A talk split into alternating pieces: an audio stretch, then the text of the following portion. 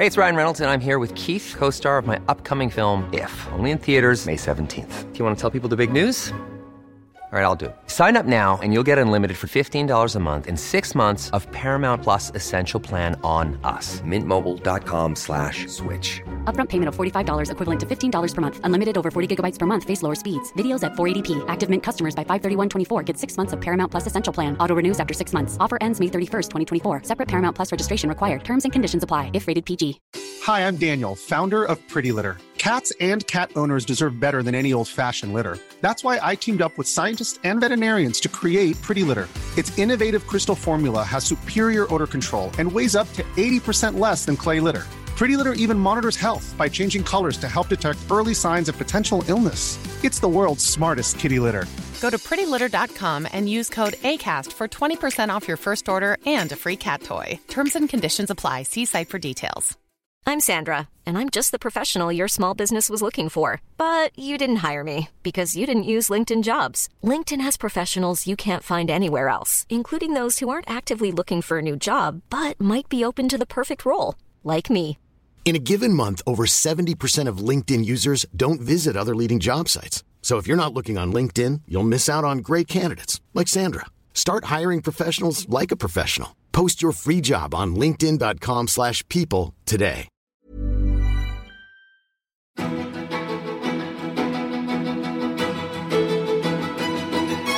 Hello and welcome back to Snowcast. I'm Jon Snow, and this week's guest is Baroness Doreen Lawrence. Doreen was born in Clarendon, Jamaica, and moved to London in nineteen sixty-two. She worked as a bank clerk before marrying and settling happily into family life with her firstborn, Stephen. Everything changed on the twenty-second of April nineteen ninety-three, when Stephen was murdered in an unprovoked racist attack. Though five suspects were quickly identified to police, it took nearly twenty years for just two men to be sentenced for murder. A year after these convictions, Doreen took her seat in the House of Lords, and she continues to hold those in power to account and to advocate for marginalised voices in the United Kingdom. This year marks the thirtieth anniversary of Stephen's death, and Doreen is inviting everyone to make a pledge on the twenty-second of April and to commit to taking one positive action in Stephen's name. Through sharing Stephen's story, this campaign aims to celebrate the extraordinary things that can be achieved by ordinary people, and to inspire young people to realise their potential.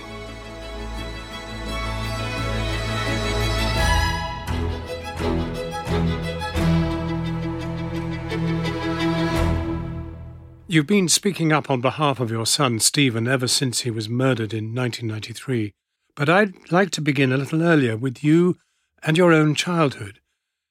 Can you please tell us about your granny and the love and example that she showed you? Yeah, my grandmother. Out of all her grandchildren, I think I was the only one that actually lived with her. But then again, my parents was over here in the U K. And I didn't know anything more than that, because I don't remember my mother as growing up um, when she left. I don't remember her at all. And my grandmother was just, I think, was the sweetest person, you know, and how she cared for me. I remember her, I, I think I talked about this before. She used to make me long dresses so the mosquitoes wouldn't bite my legs and things. And living in a village, when she used to go to collect milk from the farmer down the road, I used to go with her. She used to have this little milk pan that I would carry. And it was such a lovely, lovely growing up. And that's what I miss when I talk about my childhood. You know, if that had carried on into my teenage years, that would have been so fantastic. But, you know. You chose to bury your son Stephen alongside your granny in Jamaica, in what you've described as the best resting place in the world. Can you tell me about that spot? Yeah, I think where my grandmother's buried is on a family plot, and there's nothing there. I mean, you say there's no houses there, just trees. You see, you just have the cool breeze blowing. Even now? Even now, there's nothing, nothing on the land apart from their graves. That's it, that's there. And so when I go to visit, you can sit on Stephen's grave or you can sit on my grandmother's grave. And there's like they're facing each other. And at the time, thinking about his funeral and where we we're going to bury him, and when it was suggested about taking him to Jamaica, bury him in Jamaica, Stephen had his first birthday over in Jamaica. Then we went back again when he was about four. He loved it, especially at four. He, he really loved it. And they have this big cemetery. And when that was being described to me, you know, you cross over one grave to the other. And I just think, no, I don't want that. I don't want people walking on him to go to visit their family. And when my aunt suggested, why don't we just bury him next to my grandmother, I didn't have to think twice about it. And at the time, I was really pleased that I did that, because they wouldn't have allowed him to rest in peace in this country. So I was really, really pleased that I was able to have the opportunity to do that. When you moved to England at the age of nine, you didn't get to experience the same carefree childhood as your younger siblings. Were you a, a very serious child as a result? Um, yes, I think I continue to be very serious at times. I think you're pretty serious still too. I think, yeah, I think as life was so much different. Here you didn't have the freedom that you had over in the Caribbean. You didn't have that freedom. And being the eldest of, when I came here, I had a younger brother. He was about two when I arrived here, then my sister and then my other brother. So I was the eldest of four. And I presume I was sort of in a position where I had to um, more or less be mother to them, look after them, you know, bath them and all the rest of it. And so I didn't have that freedom which I had with my grandmother, and, and I really miss that. What was it like to have your very own family unit? Firstly, as a newlywed with Neville, your husband, and then welcoming your first child, Stephen. I mean, so those years was lovely. I mean, especially when Stephen was born, because when Neville and I got married, I was very young. At the time, you don't think about the age. I was twenty when I got married. Two weeks after my twentieth birthday, I got married. And I presume in them times, you were a lot more mature, I felt. As a young person, I was really mature. Having Stephen a couple of years later, I think because I didn't have that relationship with my mother, so I didn't know what to expect when I had Stephen. And I remember when we came home, I had this thing in my head. Why? I don't know. Nobody ever said that to me. But I felt that he, it was like he was alone to me and they was going to come and take him away from me. And why? There was no reason why I should think that. But that was my thought at that time. It's extraordinary in retrospect because he, he was taken he away. He was taken away from me. Yes, he was taken. God. Do you think the very fact that you had that awful sense that gave you the amazing strength that you were able to muster in dealing with it? I don't know. I think because I've always had this feeling of, um, how can you say, especially with all three of my children, that they were mine. And I wanted them to have as much of their childhood as possible, because I think I didn't have that after the age of nine. I wanted to make sure that they enjoyed every minute of their lives. Taking them out, you know, we went practically everywhere. You know, you go to the cinema, you go to the theatre, you go to the museums, parks and stuff. And when Stephen was really tiny, and I used to walk down to the town centre, and I saw this other mother with her child, and he was walking across the wall. And I said to her, because in them days I felt I could speak to anybody, and I said, I really wish that uh, my son could do that and hope he can do that soon. And she said to me, the best place for him is in that pram that you're pushing away. But then, you know, you're naive as a young mother. You don't know and understand as children grow up that they have their own minds to do their own things. But for me, it was just looking forward to him growing up and what he could do. Talk to me about his talents, his ambitions, his hopes for the future. Um, Steve was very creative with his friend Elvin. They went everywhere together. And he's always been drawing ever since he was really young. He would make us birthday cards and stuff that he would do. He was artistic. He was very artistic. And I remember when I first bought him like a colouring book and the pencils and everything. Most children, they sort of scribble right across the lines, but he never did that. His colouring was within the lines of the picture. As I said, and he, he too was quite a serious young man. He knew what he wanted. I think as a baby, he cried a lot. I think that's because he couldn't walk. He couldn't. The minute he started, he was frustrated. He was. The minute he started walking and could do things, he was happy. Mm-hmm. He was really happy. You've said, and how true this is, that grief is a very hard thing to share. Very hard thing. Can you tell me about the impact of this violence and loss on your family? Um, it's changed our lives. It's changed all of us. Um, I think where I am now, I never expected to be where I am. Just, you know, I live on my own. Um, family come and visit, yes. But I never foresee my future of being on my own. Mm.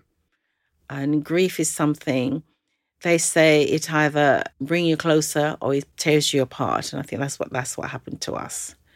You know, we, um, we grieve in our own way, but my grief had to make sure it was contained because mm. I had two other children to look mm. after. So it was mm. really contained that I had to um, make sure that, you know, you fulfill all the things that they need. You know, simple things like going to the dentist, you have to do that, to the doctors and stuff. Mm. So I think for me, I've always had to not say suppress, but not to be outwardly mm. too much, because I wanted to make sure that they had a good life. Because actually isolation wasn't something you'd ever experienced. I mean, you had this family life in Jamaica and here, and then suddenly you were very much on your own. Mm, yeah. The loss was terrible, but then the isolation.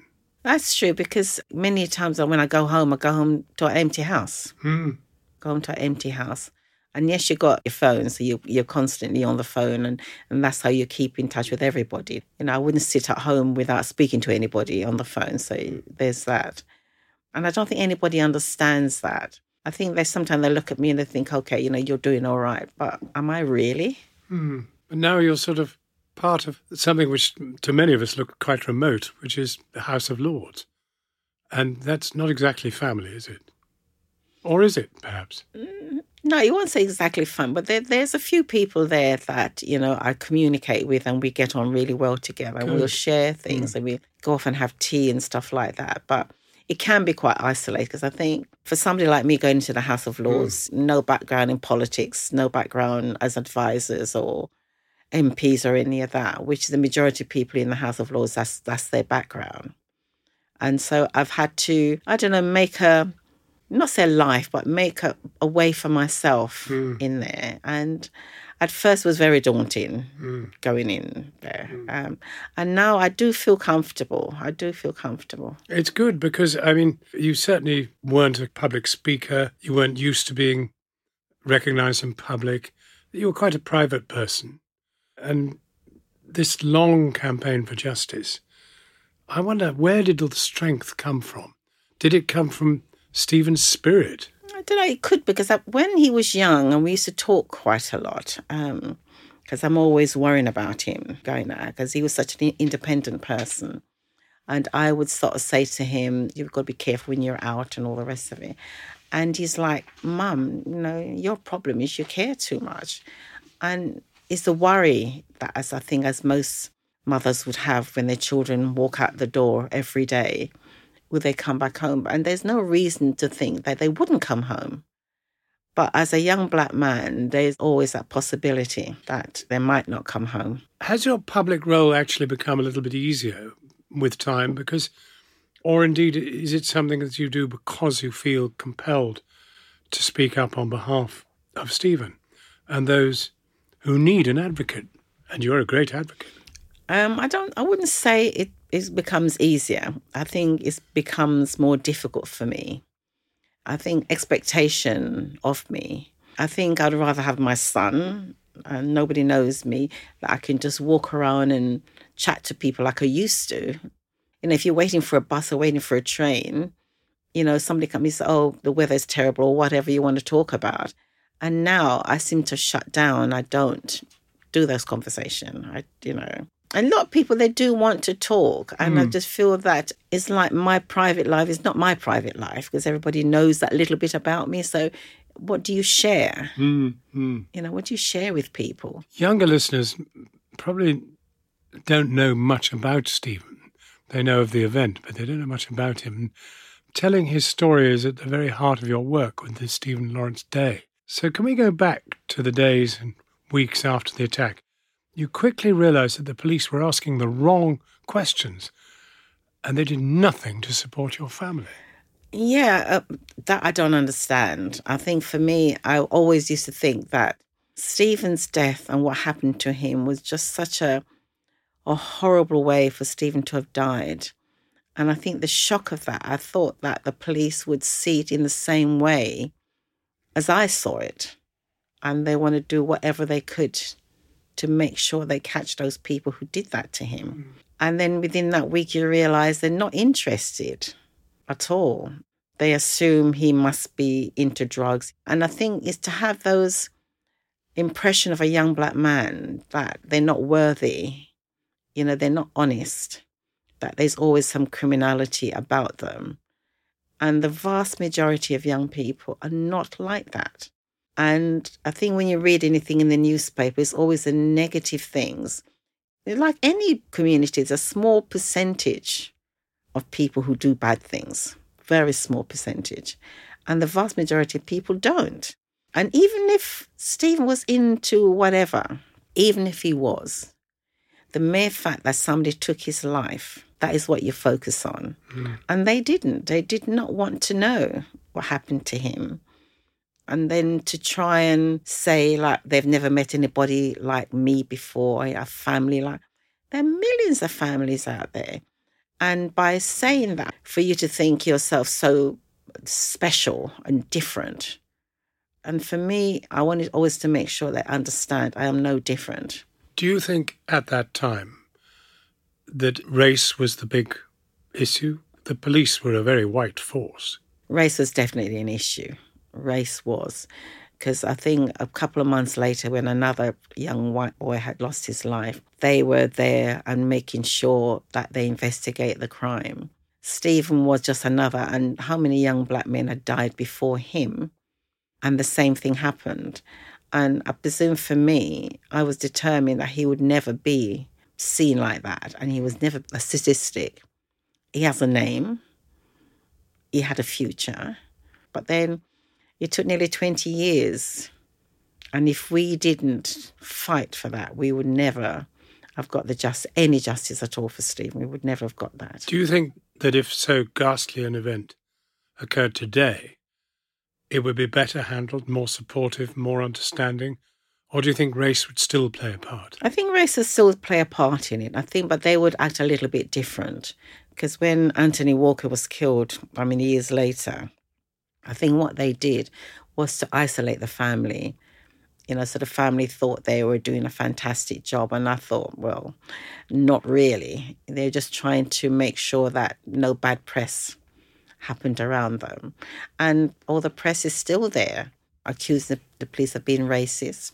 That hasn't changed. Let me just bring a little shaft of bright news. Nelson Mandela, what was it like meeting him at this stage? He was a giant of a man. Hmm. And I think walking into the room when he came in, his demeanour, because I think when you look at people who have got such prestige, you expect something. I'm not sure what I was expecting, but he had such a calm voice when he spoke to us. And I think if he hadn't taken notice of what happened to us as a family, the first lot of, of arrests would never have happened. Mm. You know, when he came out and said that he knows in South Africa black lives are cheap, mm. and he did not expect it here, that just made a big difference, because exactly what it is, black lives are cheap. You know, and that's how the authorities look at us. When the Crown Prosecution Service announced that they didn't have enough evidence to charge the gang that murdered Stephen, you took the decision to proceed with a private prosecution. Can you explain the historical significance and the risk in making that decision? Because you were not a rich woman. No, see, I think we as a family was very fortunate for the support that we've had. Imran Khan, a very young solicitor, and he had the, we'll say the know-how, but whatever he had, he knew that we needed to have a big figure, somebody like Michael Mansfield, Q C at the time. Mm-hmm. And without them and their support, because we had no money, we had no money at all to do anything. And they work for nothing. It wasn't until when we had the committal hearing that they were allowed to go to the public purse to get anything. So their support that we had at that time was immeasurable, because if we didn't have that, there's nowhere we could have talked about private prosecution. And at the time, it was said, this has never happened. It's one hundred fifty years since anything like this has ever happened. The fact that we were a black family trying to get justice. And we, at least I know, I went into it quite, I was naive, thinking that if the jurors was to hear, we didn't have one thing that couldn't convict, but we had a combination of things. And I think we probably could have got a conviction. I, we had a judge, Justice Curtis, and it was long after I get to realise he was brought in special. He did not allow any of the evidence to be shown to the jurors. There was loads of legal arguments went on for the first two weeks. And at the end you of that... You mean there was an intention... I believe it was. To ensure that there wasn't a proper... Well, could you imagine it? Think about it. That if you've not had a private prosecution in one hundred fifty years, you've got a black family decided that they're going to take justice into their own hands, and we got a guilty verdict from that. Could you imagine what would happen to the justice system? And as I say, I was quite naive at the time. Afterwards, I began to think, as he decided to instruct the jury to bring a not guilty verdict, and knowing if you bring a not guilty, you can never charge those individuals again. Mm. It doesn't matter. That is what it is. You could never do that. Do you know, I think your naivety, I think it was very easy for reporters and people like me to realise that you were an absolutely normal black family who'd suffered the most terrible, terrible loss. And you were being treated unbelievably badly by the system, which was incapable of dealing with a black victim. It was a terrible moment, wasn't it? It was. And we as a family, you just assumed that justice will happen. You have said that that failure of that prosecution was like a second bereavement. Mm. I could not believe... They almost punished you. They did. The justice system did. And it's like we were led up the garden path. Mm. You know, we had um, police officers who were saying they're doing everything that they can to help and support. And it went on for months. And at that particular time, when it got down to it, we came out with nothing. And in fact, was even worse. So it's, it's like a double whammy, having Stephen been murdered, have the justice system failing us, the police, the judges, you name it. We've had all of those been knocked and continue to be knocked. And the police, they had a hand to play in all of that, making us believe that we could get justice. And that the, behind the scene, they were doing something completely different. And it wasn't until it was the inquest when one of the officers more or less said, he told us that we couldn't have got anywhere. And they led us to believe that we could. How significant do you think the change of power in the government from Tory to Labour was in securing a public inquiry? It was very significant, because I think without meeting up with Jack Straw, who was in the opposition at the time, and he said if they were to get into power, he would look to do a public inquiry. But then when it came down to it, after they got into power and we met with Jack Straw again, I think the people around him more or less advised him that they should do something similar to what Scarman did mm. after the Brixton riot.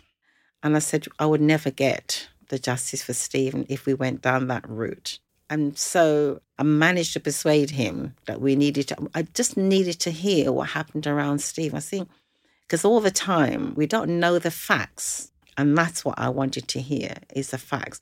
I wasn't trying to look to, I don't know, blame or whatever. I just wanted to know what happened to my son. Mm. Well, of course, what was a real turning point was the Macpherson inquiry into the whole business. It was regarded as a watershed moment in race relations. Both the report and the Home Secretary acknowledged that there'd been professional incompetence and institutional racism, which is a strong concept at that time. Did this give you hope that something positive would come out of your loss? Yeah, because I, I suppose from that, I was hoping that the justice system would change, the the police would change in how they investigate murders. You know, that's one of my hope that that would happen. And then they started a new inquiry again. I think I've lost count of the amount of investigation that happened around Stephen. So they started another investigation again, looking at what happened. And all of those came to nothing. No individual was ever charged. They still talk about a wall of silence. There's a lot of things that could have changed. But I think what the inquiry did was change the double jeopardy law. Mm. And at first, when that happened, I think it was like two thousand five, I think when that happened, it never benefited us as a family. You know, it benefited others. And it wasn't until, I think, between two thousand six, two thousand seven, when Clive Driscoll took over the case. Clive Driscoll was a senior investigating officer who took over Stephen's uh-huh. case. And that was a transformation. That was a transformation. But before he took the case over, he was sent down to Deptford police station because they was closing the station down to get rid of all the files that was there. Lummy. And because he started reading the files, then it just dawned on him that this is about Stephen, Stephen Lawrence. So he took more and he read more and he wanted to do the investigation around Stephen's murder. I mean, the decency of one man yes. made a huge difference. Exactly. The one man who I always say took shame out of their eyes. But at the end of the day, he never got any acknowledgement for all the stuff that he did. You know, like most people, you get an award to say you've done. He never got nothing. Let's hear it now. Who was he exactly? Clive Driscoll was a senior officer. So when the case came to the end back in twenty twelve, he had approached retirement, but he wanted to stay because he felt that there was more work to be done and more investigation to be done. But he couldn't convince his senior that that's what needed to happen.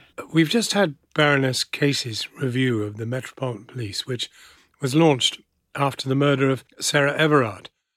Were you angered that Sir Mark Rowley, the current commissioner, wouldn't use the term institutional to describe the racism, sexism and homophobia she identified? He said that the word had become too politicised. There's nothing political about the word institutional racism, but that's the fact. Mm. That is a fact. And in either not to accept that, that means I find that rather than you're looking to change, the status quo still exists. And I mean, somebody's done something wrong. And unless you look to fix it and apologise and be open about it, then how do you move on? Mm. And I think that's the reason why, since the Stephen Lawrence inquiry, the police hasn't moved on, because they have not really truly accepted it. Even though I think that Paul Condon said he did at the time. But they did nothing to change. They well, couldn't... it does speak to me to the continued defensiveness about the problems within the Met. Does your position in the House of Lords help you to keep a closer eye on those in power? And how important is it to keep doing that? I think being in the House of Lords is a reminder. And there are many a times I'll be sitting in the chamber and somebody would mention my name and the work that's happened around the police, around the justice system. And so it is a reminder. And I don't think they can move away from that. Well, it's a reminder that there's an awful lot still to be done. Exactly. And those in the chamber do question and question the government quite a lot. But they always have something to knock you back. You know, there's no acceptance. What do you think the motivation was in getting you into the House of Lords? A real desire to open up and question, or let's keep her quiet, put her on the benches there. She'll be intimidated by the whole system. Um, I think that's a question I'd asked when I had the phone call about whether or not I would accept it. And I think in most things, I always like to think about it first. It's not something I say, oh, yeah, great, great idea. And when I said, can I think about it? It was Ed Miliband at the time. I think he was a little bit shocked. I think he expected me to say, oh, yes, please. But I needed to think why, the reason behind mm, it. Mm. And I would ring my friend Imran and I said, I've had this. What do you think? I said, are they trying to shut me up?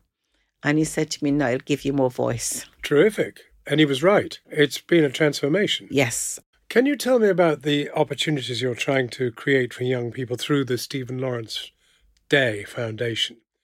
You worked in education and it remains pretty central to your real interest, isn't it? Yes, I think, especially for our young people, hmm. education is such an important thing in their lives, and I want them to grasp it.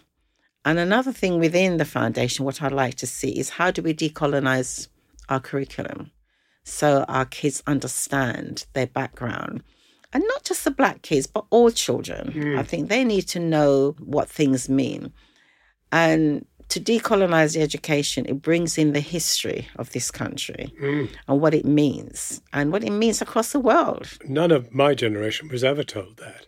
No. None of us were ever talked to candidly about what was really going on in the time of empire. And I think I didn't know anything much. I think as a child, in, and I was at school in the Caribbean, I didn't really.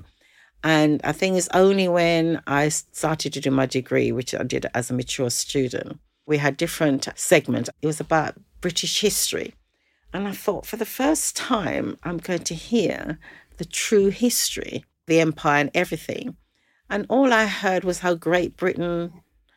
And I came out of there and I went to my personal tutor and I said, I'm not going back. And especially after Stephen's death, I said, I know and I do not want to sit in another class listening to telling me how great Britain is, because I know that they're not. And I, I never went back. Amazing and shocking. It was, you know. And it still is, because, you know, if I was to talk to my children, they don't, you know, apart from me talking. And even so... They do, I presume at times, you know, think I'm going on too much about the history of this country and the history of the Caribbean and, and everywhere else. But I think we all need to learn. Mm. Well, now you're asking people to make a pledge on the twenty-second of April, very soon, to commit to taking one positive action in Stephen's name. Tell me more. I think as Stephen has changed so much in this country, not just the justice system, but trying to change around the police as well. But how does our young people, what lives do they want, how they want to grow up, how they want to see their community? In the classroom, what would they like to see? Is to say, well, I want to make sure when I walk out at my front door that everybody around me as a child, I can say good morning to and feel comfortable to. It, it doesn't really matter what it is that they want to do for themselves. But look at Stephen's name and look and see how Stephen's name has changed within this country and what changes that they would like to see added on to that. Out of one hundred, where are we? Have we moved up? Are we anywhere near the society you want us to be and we want to be? I would say we have moved, but not far enough. twenty percent, thirty percent? That's always very difficult to put a number to it. And I, I don't think I want to put a number to it. But I would say that we have, we have moved. Yeah, I agree. I think people are more open in talking about race, mm. which they never used to be. They're more open to want to see changes. Mm-hmm. They do want to see that. And everybody wants to have a better life for themselves and for their family. So things have moved, but we just need to keep on, not in a nagging way, but looking at the positive side of what it means. Mm. You know, if you're looking to employ and you have how many people in front of you, make sure you give everybody the same opportunity, because that can make a difference. And by having a reflection, when you have culture built into your organisation, you can see the difference. It's an amazing thought. We're talking about the thirtieth anniversary of Stephen's death. How will you be marking the thirtieth anniversary?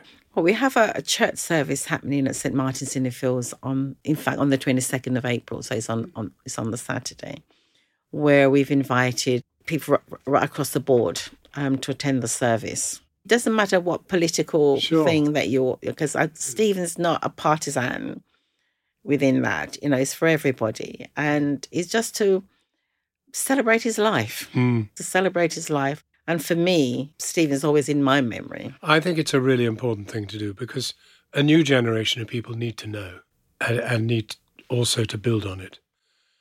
You wrote in your two thousand... the autobiography that you wrote in two thousand, that you, you didn't know if you would ever feel happy again. Can you find space for happiness today? It's a tough question, I know. Um, there are some happiness, because I think I've got my grandchildren, I've mm. got my children, mm. so they, they are that. But I feel that life is quite sad for me. I don't know, I think, you know, have someone to share your life with is important, mm. and not having that, you know, it's... um. It's a bittersweet. Mm. You know, there there are some positive things in my life, but there's some that's not so positive. But the amazing thing is that all these years on, you're still trying. You're still determined to get there one way or another. Yeah, I think a lot of things I do is looking at the future and mm. looking at the next generation mm. and the generation that follows after that. I'd like to see we get into a position where people are not talking about racism, that they feel comfortable in their skin to be who they are and to be open. Doreen Lawrence, Baroness Lawrence of Clarendon in Jamaica. Thank you very, very much for talking to us. It's been amazing to listen to you. Thank you, John. Thank you. That was Baroness Doreen Lawrence remembering her eighteen-year-old boy, Stephen, and her long campaign for justice. I hope that you were inspired by this interview to make a pledge for Stephen on the twenty-second of April. For more information about this day of remembrance and the work of the Foundation, please visit stephen lawrence day dot org. Or click on the links in the episode description and share this message with family and friends. I'm Jon Snow, and I'd like to say thank you for listening to Snowcast. I'll be sharing another episode next Tuesday, so please follow the podcast on your platform of choice, and I hope to meet you back here very soon. Goodbye for now.